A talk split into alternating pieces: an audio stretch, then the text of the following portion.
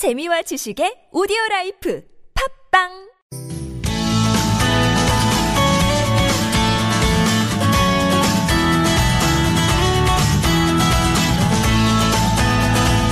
월요일 이 시간 공동주택, 집합 건물에서 발생할 수 있는 다양한 분쟁과 갈등 다뤄봅니다. 오늘도 김태근 변호사 나오셨습니다. 안녕하세요. 네, 안녕하세요. 저 기억 못 하신다고요? 예. 예. 하긴 뭐 시간이 많이 흘렀었죠. 네. 네, 한 그렇습니다. 1년 반 정도 전에 한 번. 네. 예, 서울 속으로 제가 대신할 때 했었는데. 네. 그래도 기억하실 줄 알았거든요. 아, 죄송합니다. 예, 아, 괜찮습니다. 네. 벌써 마음은 상했으니까요. 예, 오늘 상담 잘 부탁드립니다. 네. 자, 참여 원하시는 분들은요, 50원의 정보 이용료가 부과되는 샵 0951번으로 문자 보내시거나요. 전화 02776-9595번으로 전화 주시면 됩니다. 그리고 카카오톡은 플러스 친구에서 TBS 라디오 검색하신 후에 친구 맺기 하시고요. 1대1 채팅창에서 개인정보 동의 창이 나옵니다. 동의 해 주신 다음에 성함과 연락처 입력하고 이용하시면 됩니다. 자, 본격적으로 오늘 상담 한번 시작해 보겠습니다. 5335번님께서요. 외부 차량 주차 수입을 한 번도 본 적이 없는 것 같아요.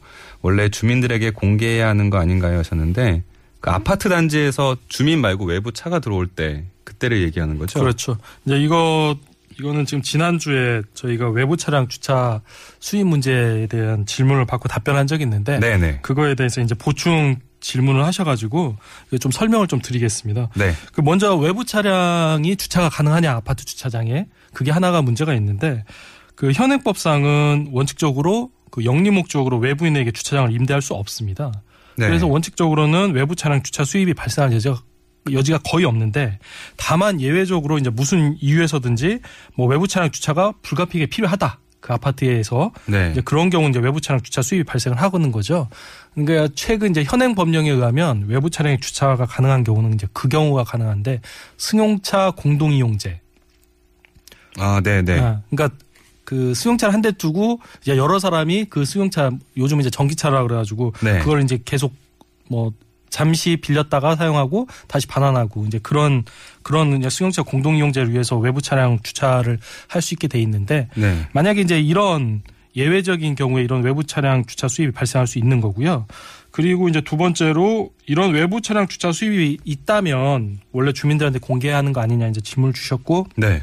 이거에 대해서는 그 외부 차량 주차 수입도 그 아파트를 관리하면서 부수적으로 발생하는 수입입니다. 근데 이제 이렇게 부수적으로 발생하는 수입을 잡수입이라고 하는데 뭐 이런 이제 잡수입이 재활용품 판매 수입, 그 다음에 알뜰 시장 수수료, 그 다음에 아파트 그 게시판의 광고 수입, 네. 이런 것들이 발생하는데 이런 이제 아파트를 관리하면서 부수적으로 발생하는 수입이 그 발생을 하면 그 공동주택 관리법에서도 관리비에 준해서 모두 공개를 하도록 돼 있습니다. 그러니까 네. 관리를 위해서 필요한 비용도 공개를 해야지만 관리를 하면서 부수적으로 발생한 수입도 모두 공개를 하도록 돼 있는 게 맞고요. 나 하나 더 이제 더 설명을 드리면 그러면은 그거 공개하는 게 맞는 것 같은데 그럼 그걸 어디서 확인하냐까지 네. 아마 궁금하실 것 같은데 그거는 이제 매달 아파트에서 그 아파트 관리비 부과 내역서라는 게 나오게 돼 있어요. 근데 그거를 이제 거의 안 보실 텐데 그걸 한번 이렇게 쭉 넘겨보시면 거의 맨 마지막 페이지에 잡수입이라는 부분이 있습니다. 아, 예, 그래서 이제 거기에 잡수입에 대해서 내역이 나오면 정상적으로 관리하는 아파트고 만약에 그런 잡수입에 대한 내역이 안 나온다. 거나 뭐 불분명하게 나온다. 그럼 이제 조금 관리에 문제가 있는 아파트로 볼 수 있습니다. 네. 아파트 관리비 부과 내역서 이렇게 책 같이 나오는 거잖아요. 듣고 그렇죠. 한 10페이지 전후로 해서 나오죠. 야, 그거를 제대로 꼼꼼히 살펴본 적이 한 번도 없는데 그렇죠. 음. 뒷부분에 가면 잡수입란에 네. 이게 나온다는 거죠. 네, 네. 아마 수입이 없어서 공개를 안 하는 걸 수도 있고 그렇습니다. 예. 네. 그런 거니까 그 단지별로 좀 차이를 두고 좀 확인을 해 보시면 좋겠네요. 음, 그러니까 지난주에 이 외부 차량 주차 수입이라는 게 처음으로 이렇게 어- 언급됐던 건데 네. 대부분의 아파트는 외부 차량 주차 수입 발생할 여지는 거의 없습니다. 그렇죠. 예, 예, 네. 예. 어, 5335번님 좀 궁금증이 해결되셨나 모르겠네요. 네. 자, 그리고 다음 상담으로 넘어가 볼게요. 어, 새로 입주한 아파트입니다 하면서 한미란님께서 단지 내 사우나, 키즈카페, 헬스, 골프 등의 시설이 있습니다. 위탁 관리 반대로 자체 관리를 하고 있는데요. 입주민이 790세대다 보니까 관리 유지가 어렵다고 합니다. 합리적으로 서로가 윈윈할 수 있는 아이디어가 없는 것 같아서 입주하고도 1년이 돼 가는데 이용을 못 하는 게 있습니다. 음, 옆에 같은 브랜드 아파트 입주민들과 함께 시설을 이용하면서 관리할 수 있는지 그리고 수익 사업을 아파트가 하면 안 되는데 혹시 예를 들어서 사우나를 입주민 말고 다른 주민들의 이용료를 받고서 좀 이렇게 관리를 하면 법을 위반하는 건지 그리고 주차료도 세대당 한 대지만 두 대가 되는 세대가 많아서 주차료를 받게 되면 주차료의 수익 사용 방법이 궁금합니다 하면서 굉장히 길게 네. 한세 가지 정도 질문을 보내신 것 같은데요. 네. 먼저 그러면 처음에 나왔던 아파트나 사우나, 아파트 사우나 네. 관리 음. 옆 브랜드 같은 아파트 주민들하고 좀 같이 음. 있으면 안 되나. 음. 예, 이게 그러니까 질문, 첫 번째 질문이에요. 이 질문 주신 분 이제 지난주에는 좀 간단하게 질문 주셨는데 오늘 보니까 또 굉장히 길게 질문 주셨는데 네. 첫 번째에 대해서 인근 아파트 입주민과 주민 공동시설을 공동으로 사용할 수 없느냐 네. 질문 주셨는데 그러면 관리하는 비용이 반 정도를 줄겠죠. 줄 수 있죠. 네. 어, 그러니까 왜냐면 그러니까 꼭줄줄 수 있죠. 왜냐하면 이제 여- 인근 아파트에서 모두 이제 사용을 하게 되면 네. 반어 줄수 있는데 아니면 뭐 그 중에서 4분의 1만 사용할 수도 있고 그렇게 되면 이제 줄 수 있는데 원칙적으로는 현행 그 살고 계시는 그 아파트의 고- 주민 공동 시설은 그 현재 살고 있는 아파트 입주민의 공동 소유 재산이기 때문에 예. 그 현재 그 살고 계신 아파트 입주민만이 사용하는 게 맞습니다. 아. 음, 맞는데 네. 이거에 대해서 이제 좀 제가 좀 추가적으로 설명을 드릴 게 있는데 올해 10월 달에 국토교통부에서 딱 그 질문을 주신 내용에 대해서 주민 공동 이용 시설을 인근 공동주택 주민도 사용 가능할 수 있도록 그 시행령을 개정하는 입법 예고를 했어요. 네. 그래서 입법 예고라는 게 뭐냐면 이런 개- 개정안을 시행할 텐데 이거에 대해서 이해 당사자가 있으면 의견을 제시해라. 근데 이걸 지금 내일까지 의견을 받고 있습니다. 그래서 지금 질문을 주신 거에서 인근 주민의 아파트랑 공동 사용할 수 있느냐 이거에 대해서는 지금 현행 법은 아니에요. 현행 법은 아닌 게 맞는데 네. 국토교통부에서 지금 시행령 개정안 입법 예고에서 내일까지 의견을 받고 있고 그래서 아마 올해 내로는 아마 이게 결정이 날 것 같습니다. 그래서 만약에 그 지금 개정안 입법 예고된 것대로 확인 그 확정이 된다면 네. 지금 질문 주신 내용대로 인근 주민 아파트 주민도 같이 사용할 수 있게끔 그 방법은 그 아파트의 관리 규약이라는 게 있습니다. 네. 그래서 그 관리 규약에 인근 아파트도 사용할 수 있게끔 이제 그 아파트 입주민의 과반수 동의를 받아서 그런 식으로 이제 공동으로 사용할 수 있습니다. 그 전제는 그 현재 입법 예고된 공동주택법 시행령 개정안이 그 확정된다는 전제하에 그렇습니다. 네. 네. 그러니까 개정이 될 수도 있는 거네요. 개정이 될 수도 있고 이제 이해 당사자의 의견을 수렴한 결과 인근 아파트 주민이 사용하는 건 부당하다라는 의견이 많으면 네. 또 시행이 안 될 수도 있고 현재 그런 상황입니다.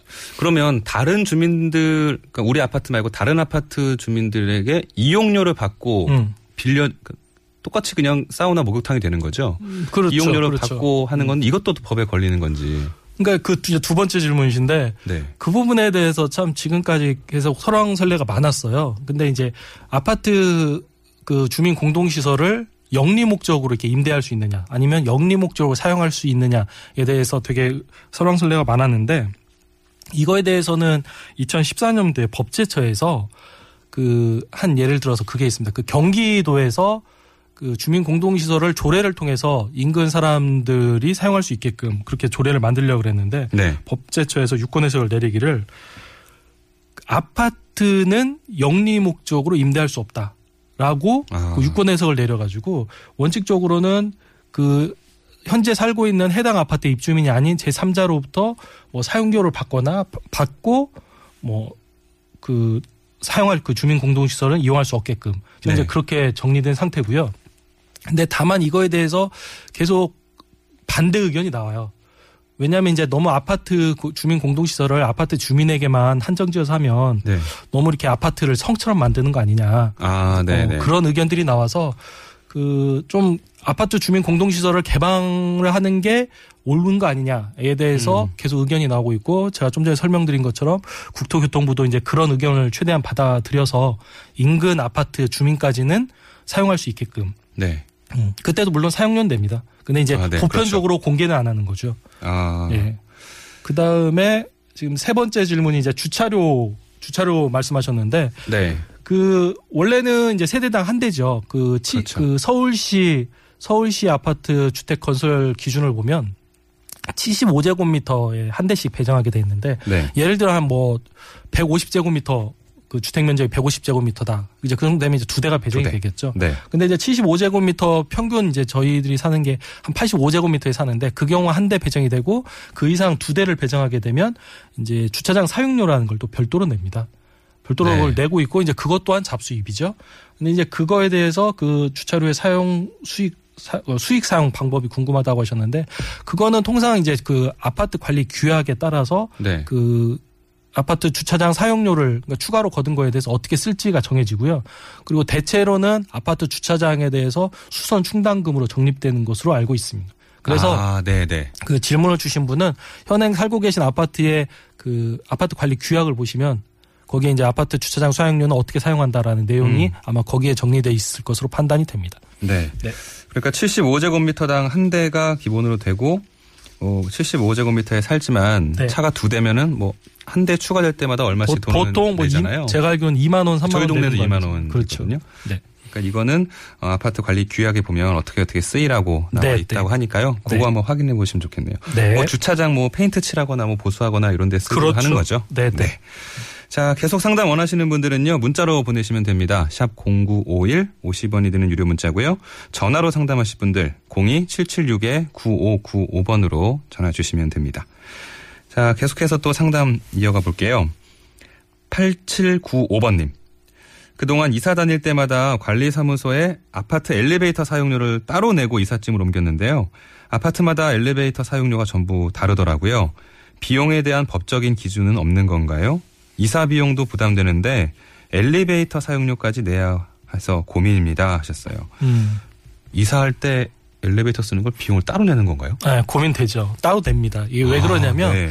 그 사다리 차를 통해서 이사를 하는 경우에는 사다리 네. 차료 그 사용료가 한 뭐 10만 원에서 15만 원 정도 돼요. 네네. 그래가지고 이제 보통 이제 사다리 차를 탕- 통해서 이제 고층 아파트는 이사를 하는데 이제 아파트 구조상 아니면 또 아파트 높이상 사다리 차를 이용을 못하는 경우가 있어요. 네. 어 그러면 이제 결국 이제 엘리베이터를 통해서 그 이사를 할 수밖에 없는 이제 그런 구조인데 그 엘리베이터의 뭐 사용료에 대한 법적 기준은 없고요.